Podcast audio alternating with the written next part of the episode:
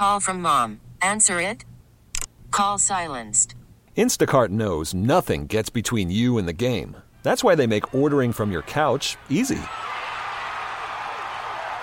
Stock up today and get all your groceries for the week delivered in as fast as 30 minutes without missing a minute of the game. You have 47 new voicemails. Download the app to get free delivery on your first three orders while supplies last. Minimum $10 per order. Additional terms apply.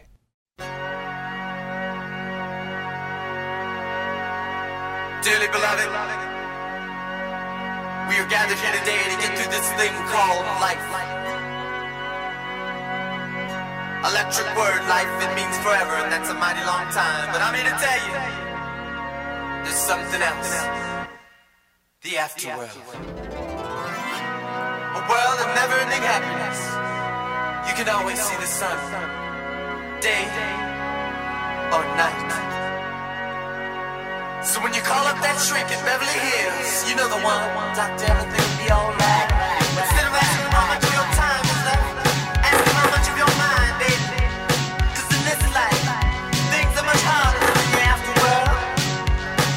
This life, you're on your own. Welcome into the WEEI Celtics podcast recap of that awful, atrocious Game 2 against the Atlanta Hawks and preview of Game 3 with the Celtics coming back down 2-0.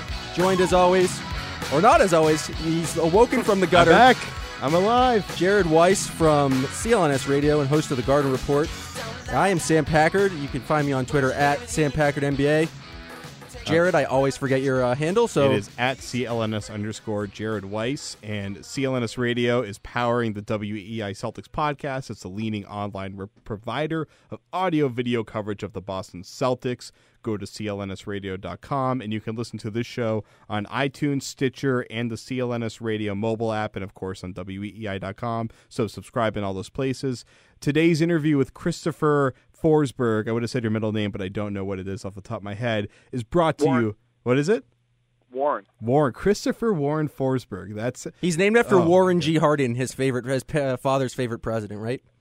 Actually, it's named after Warren G. I was about to make that joke. God damn it! All right, so the interview is brought to you by SeatGeek, the best ticketing app anywhere to buy and sell sports and concert tickets, as they never try to sneak in huge fees like I would at checkout. So get a twenty dollar rebate off your first ticket purchase.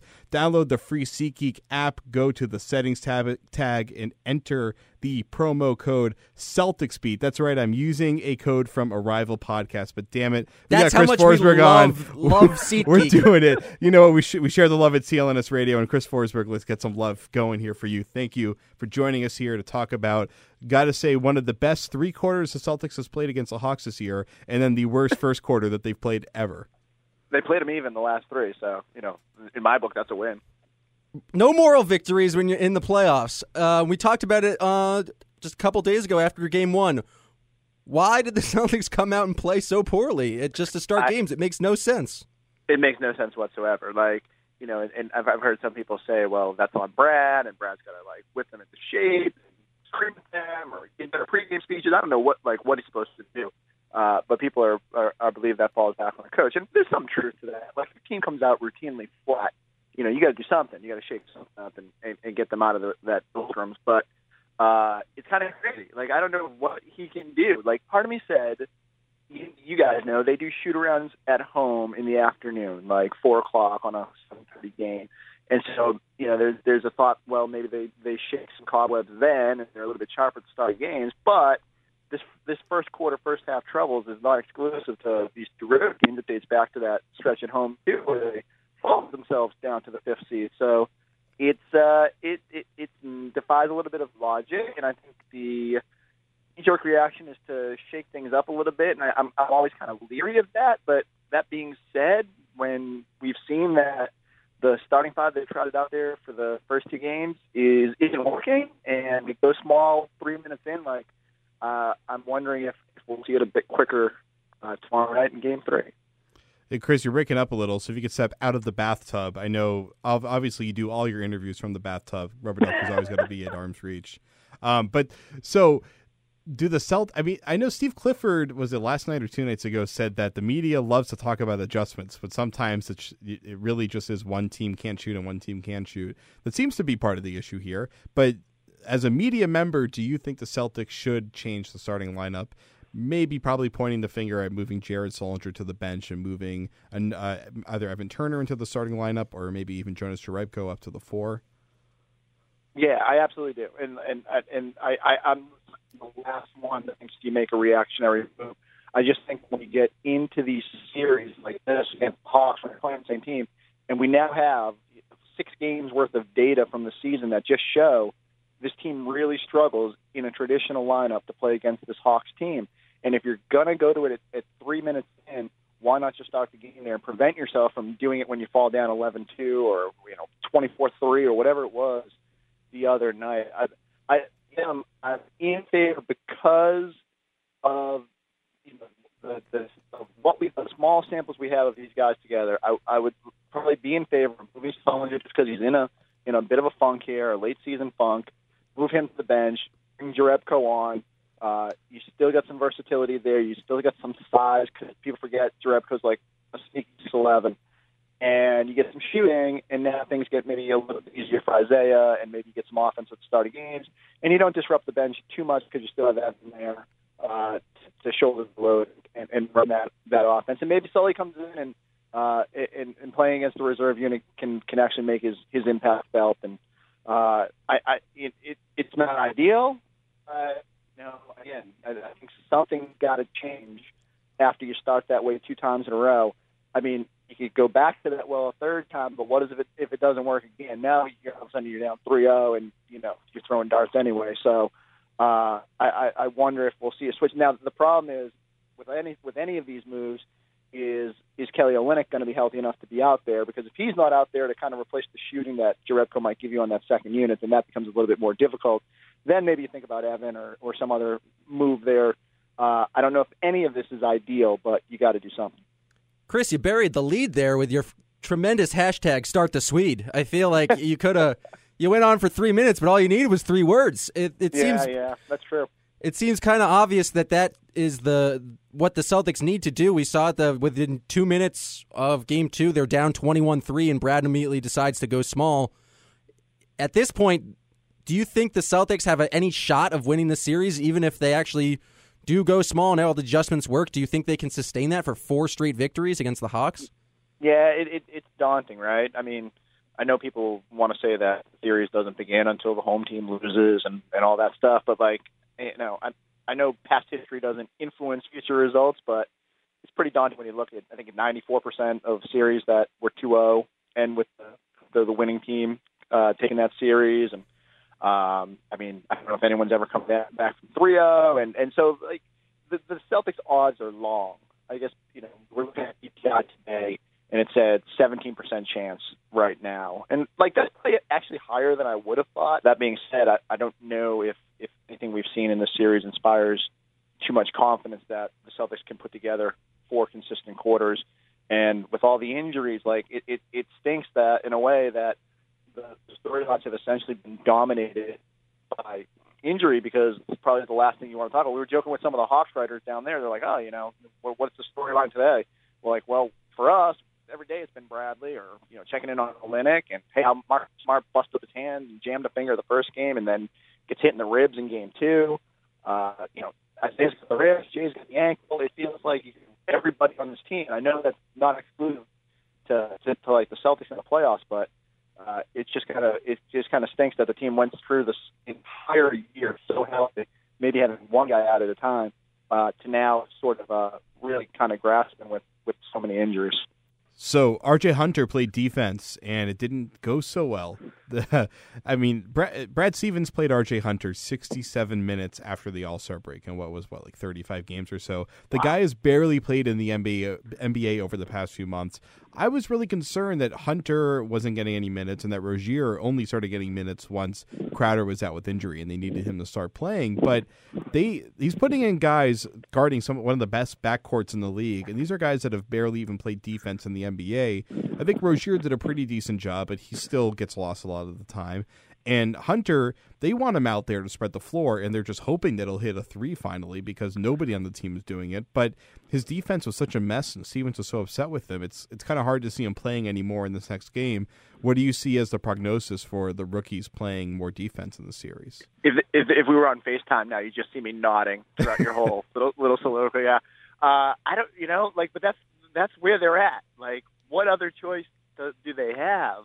I mean, I know they we, we talked to to Brad about whether they'd extend minutes, and he's like really leery of that because you know what, what people probably maybe don't know is that they've had this Australian sports science guy they brought in this year, and he's sort of been tracking how guys respond and like what's their max minute output, what's when when do they thrive most, and I think they've kind of determined that, especially because the Celtics tend to struggle at the end of games, they want guys with the most juice possible, and so if that means trying to limit Isaiah's minutes so that he's he's he's got some juice left at the end, they're going to do that, and and the same goes with Crowder, and then you you know throw in the the the, the wrinkle of all these injuries you almost have to have some guys that can just at least step up and play a couple minutes. And so, you know, I, I agree. Rozier's been been good in spots. He gives you a little bit of rebounding.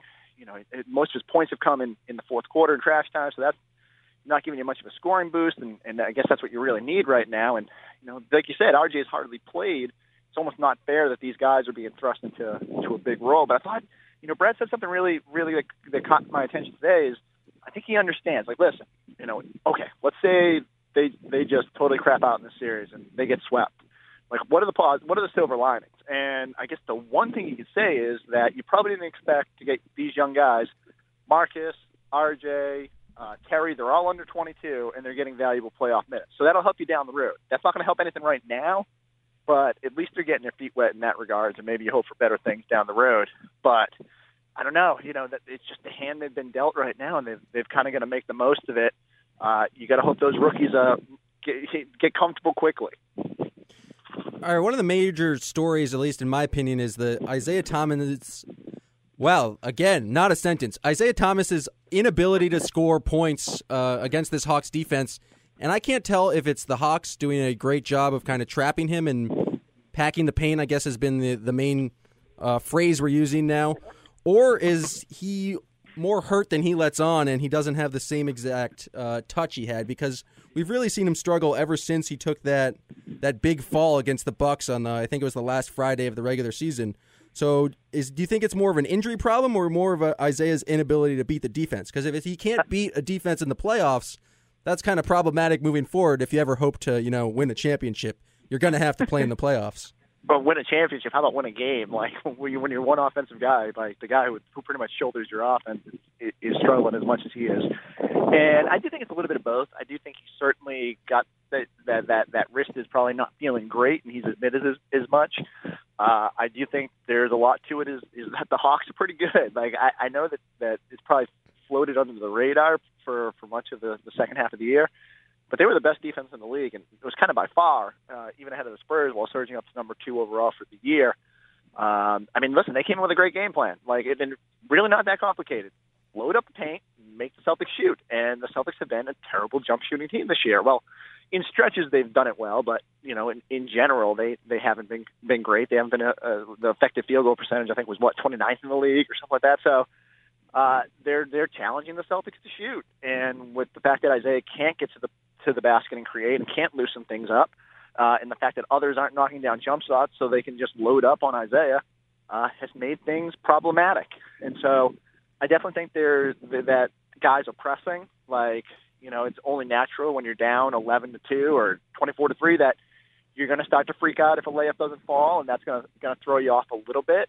Uh, I don't know if there's any easy solution to that, and I know they're they kind of talk like they're hopeful that being back at home for games three and four will will will make that a little bit easier, and that you know maybe uh, some home support makes it uh takes away the sting if you do struggle out of the gates a little bit. But uh, it is problematic. I mean, if Jae Crowder was knocking down as many shots as he usually does, if you had Avery out there, if Smart could give you consistent offense, I mean, if, if anybody could just kind of step up and, and give you a little bit of offense, it, it might not be as bad for Isaiah. But I think there are times when people are just looking at him like, all right, fix this, and I just don't know if he can if he can do that on his own against a team like this.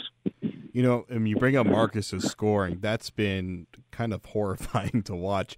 He is making really nice moves to get into the paint, but once he gets his foot planted in the middle of the paint, he pretty much just always goes up trying to score on top of these guys. He's going up against two of the best defenders at going up straight and not committing a foul in the league in Horford and Millsap, and he is blo- it's it's not working every single time. He's not drawing the fouls.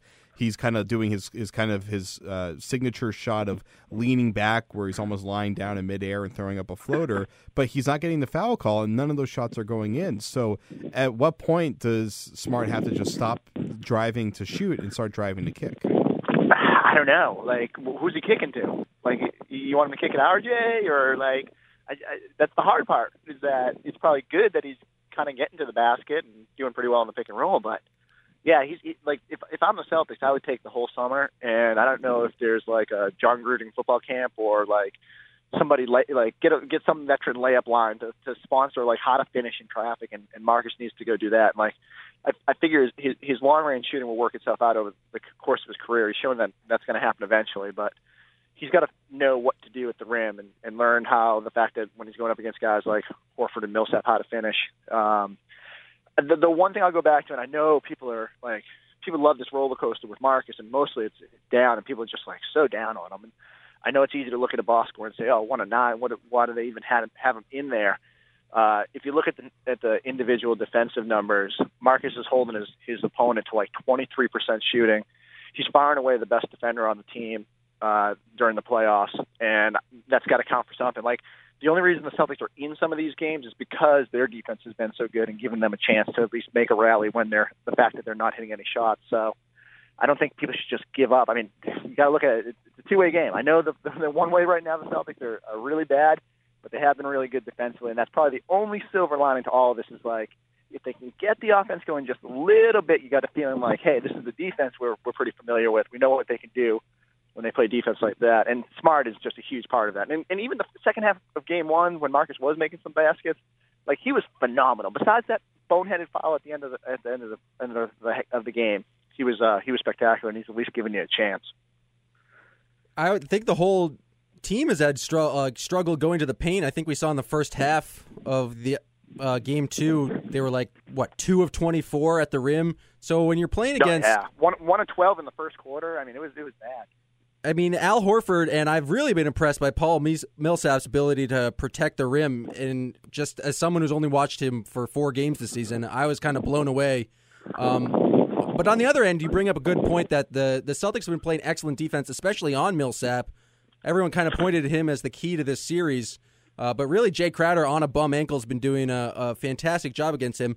It's but it's really been the Celtics' kind of inability to slow down Jeff Teague and as I like to call him, Kurt Bazemore. I don't know why. I just have it in my head that his name's it Kurt. It feels more natural, doesn't it? It just feels he's Kurt Bazemore. But it's really been the Celtics' inability to kind of stop uh, the drive and penetration of the guards, which is kind of surprising given you think that would be their strength given their personnel. Yeah, they need the bays less, right? Am I right? Yeah. yeah we got jokes. Uh, I, I agree. Like it, it's funny now to look back at the trade deadline when there was all that Teague chatter. It almost felt like the Hawks were just like whatever. You know, we'll, we'll move them. We got. I, I keep. I the one I always fail to pronounce. Scroder, Scrooter, Scroo, Scroodles, whatever they want to call them. Uh, uh, Mohawk Rondo out there is uh, it, it, it, those those they felt like it was they were just willing to hand the reins to him at some point. And now you see Teague having as much success as he has in the playoffs, and it's like, whoa, like why were they why were they even maybe considering that? And you guess you could throw Horford in the same breath. Uh, you forget how good these Hawks are when they have all their pieces and all of them are playing to their strengths. I think that's the scary thing. Like we've seen it. Like Korver didn't have a great game one, gave a chance the Celtics a chance to come back when he missed those shots. Has a great start to game two, and the Celtics really dug themselves that hole because Korver's making all those threes. Um, I I don't know if there's an. Is, my, my fear is that Millsap's going to get going at some point, you know, Crowder's done a great job, but there's only so much that one defender can do. And as good as the Celtics defense has been, it feels like even if one of the Hawks has a bad night, someone else is stepping up. Whereas on the Celtics, like that was part of their success during the season. It felt like Isaiah was the the the the, the guy who could put everybody on his shoulders, but you were getting balanced contributions from Avery and Jae. And, you know Sullinger when he was when he was effective, and so I don't know. They they they need to find a way to put some pressure on these Hawks. I mean, I think they've led for 91 minutes of the of the of the game so far. I mean, that's uh that's tough to, to that's a tough spot to put yourself in, and uh, I don't know if there's any answer. But yeah, Jae's been great. I the the, the, the, the I guess the other silver lining, the defense as a whole, but Jae on one bum ankle has been able to hold um, Millsap down to like two of 11 or something like that from the floor. Uh, they they need that to continue in, in, in order to have any chance.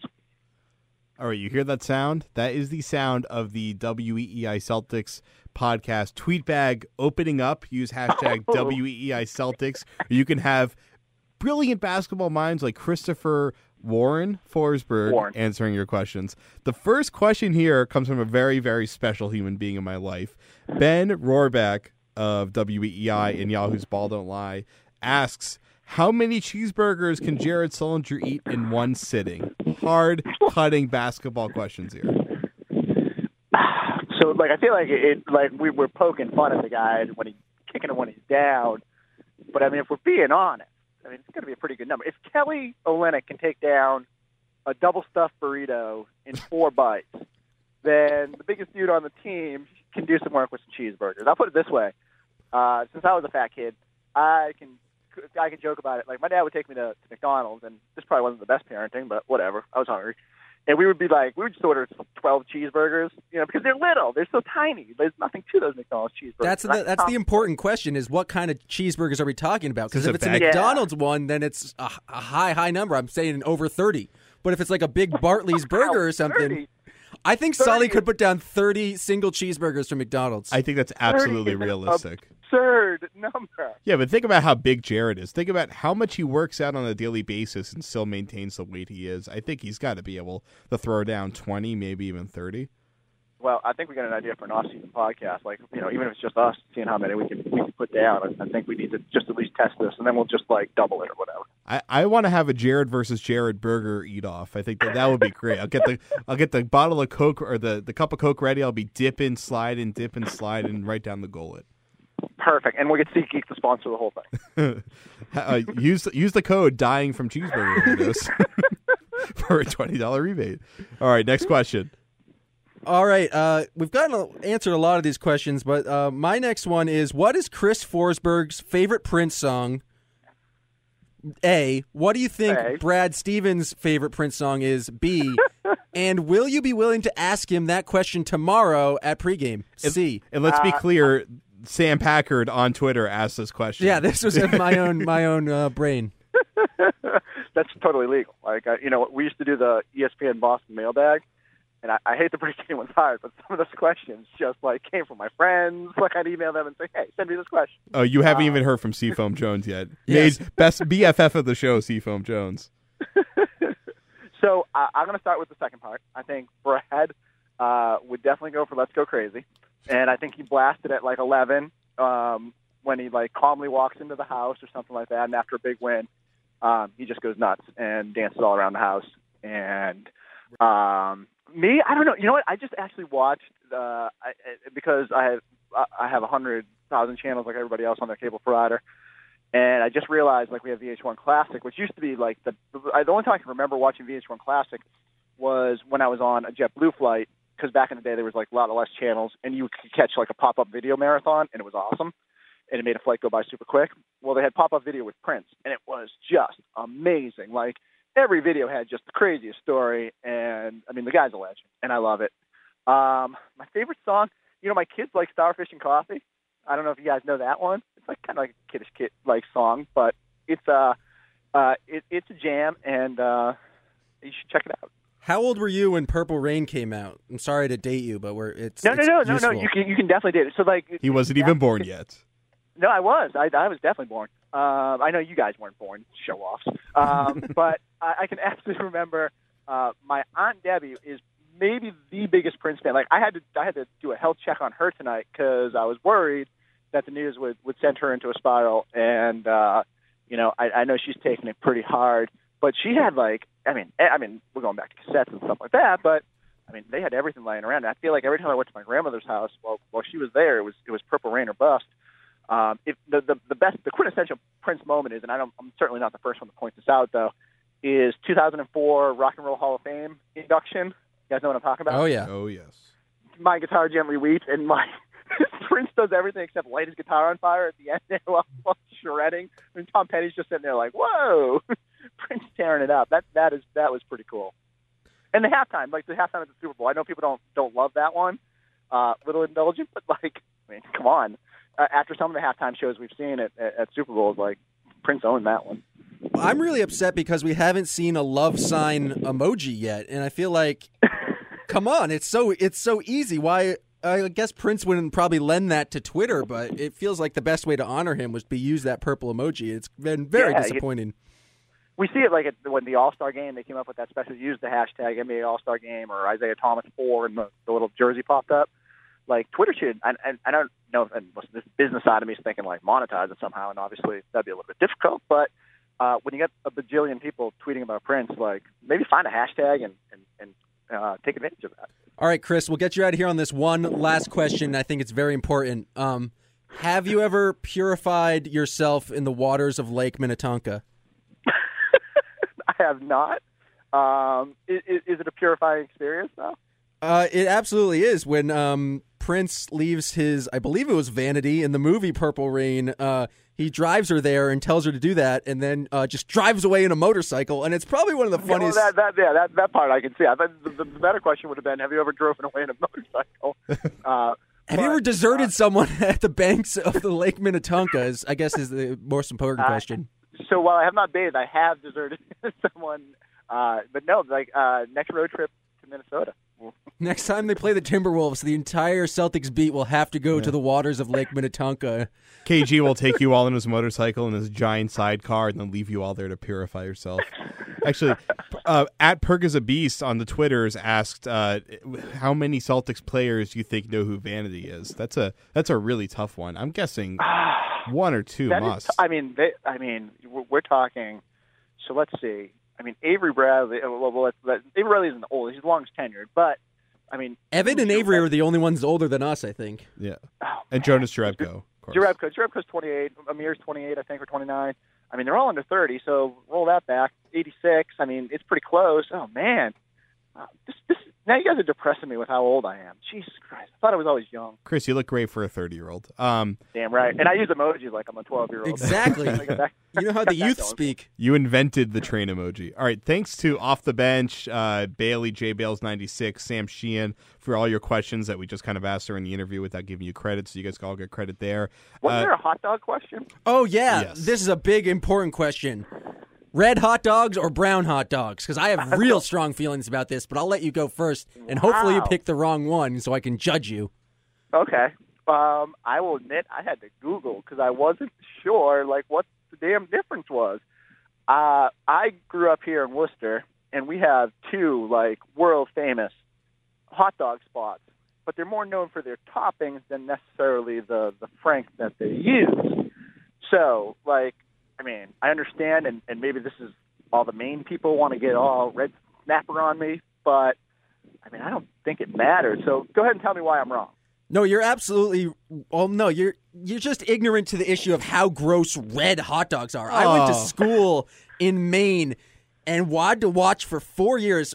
I still am up in Portland, Maine, quite a bit. That's where my girlfriend lives, and I just watch people eat these gross, just foul-looking red like candy hot dogs, and they're absolutely obscene. And I hate them. And anyone who eats them is lesser in my book, and it's absolutely terrifying to know that anyone puts them in their mouth. That's it. I'm walking out on the show. I can't take this anymore. I cannot sit here with the red What, what, hot dog what, hating a, man. what, what a Chris, I love you. Thank you. You knew he was going to pin something on that, like, oh, I can't take any more Jonas Jerebko talk. I'm Jared had a previous engagement, everybody.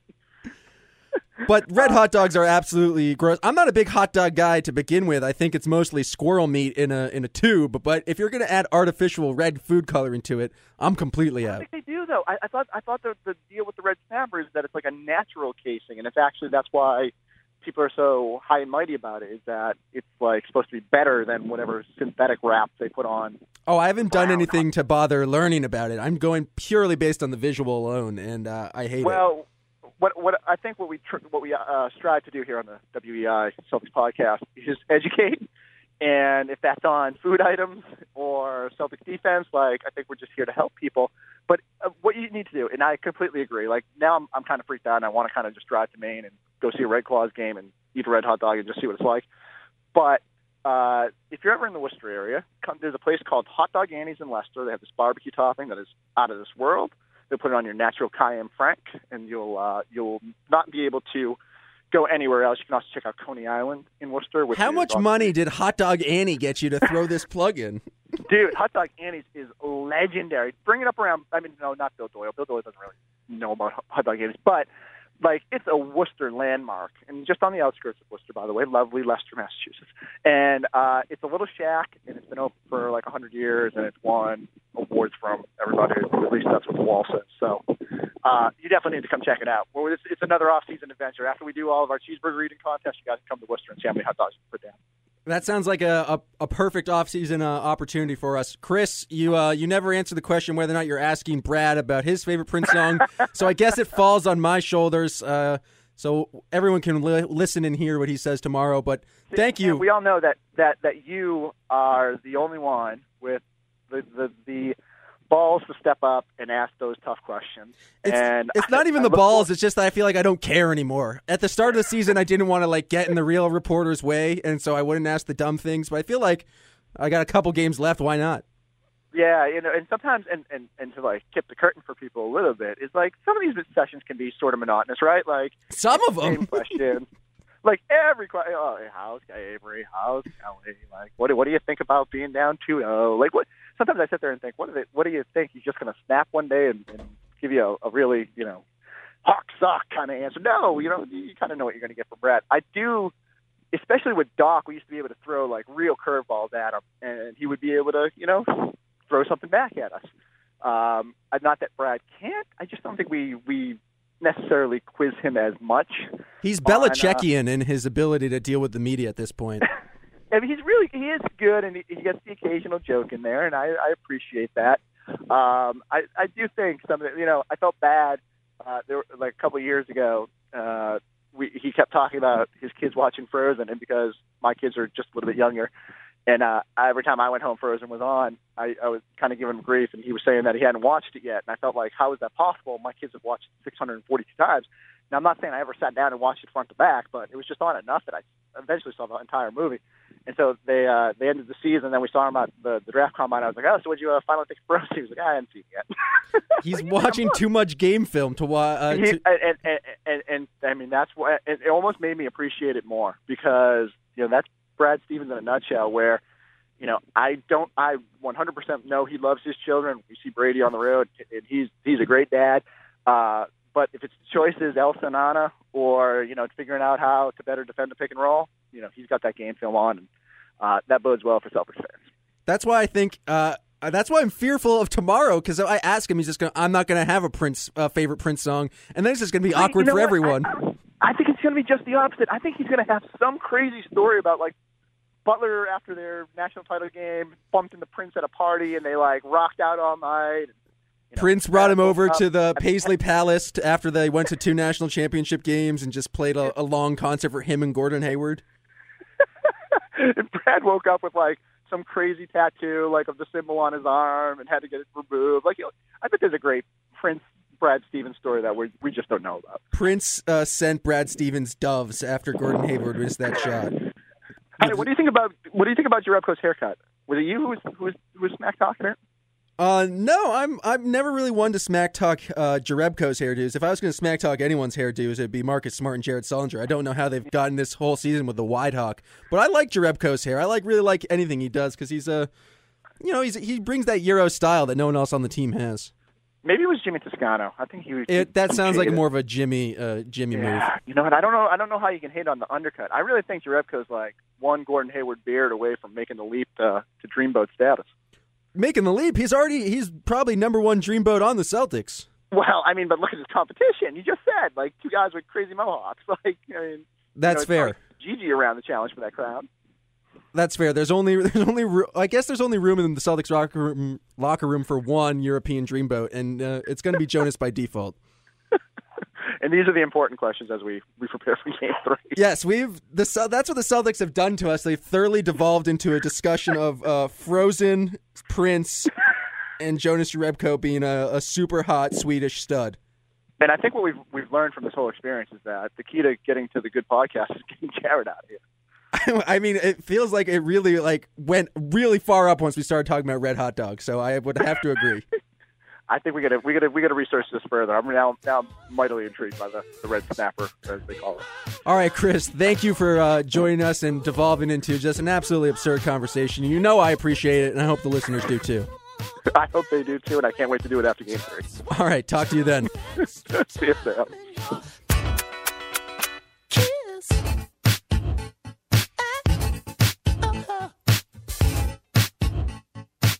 All right, big thanks to Chris Forsberg from ESPN Boston for joining us here on the WEEI Celtics podcast. We'll be back after game three. Hopefully, the Celtics can pull out a win and avoid another season ending sweep in the first round of the playoffs.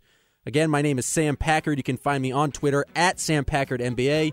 If you haven't already, please listen to my podcast profile of Jae Crowder. It's my first long form piece, and it's something that I'm working hard on and trying to get uh, more into long form moving forward. So I'd love to hear your feedback. Um, you can subscribe to the podcast on iTunes. You can listen to it on Twitter, the WEEI app, or the CLNS radio app. And again, we'll have another podcast after game three, game four, however many games this series go, right here on the WEEI Celtics podcast.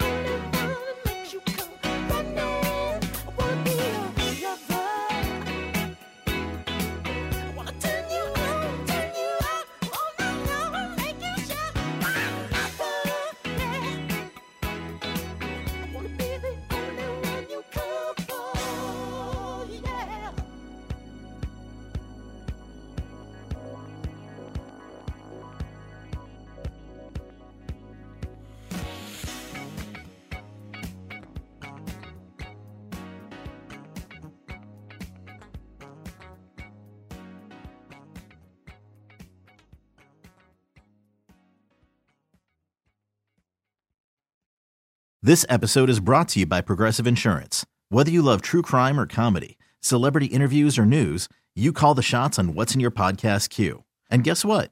Now you can call them on your auto insurance too with the Name Your Price tool from Progressive.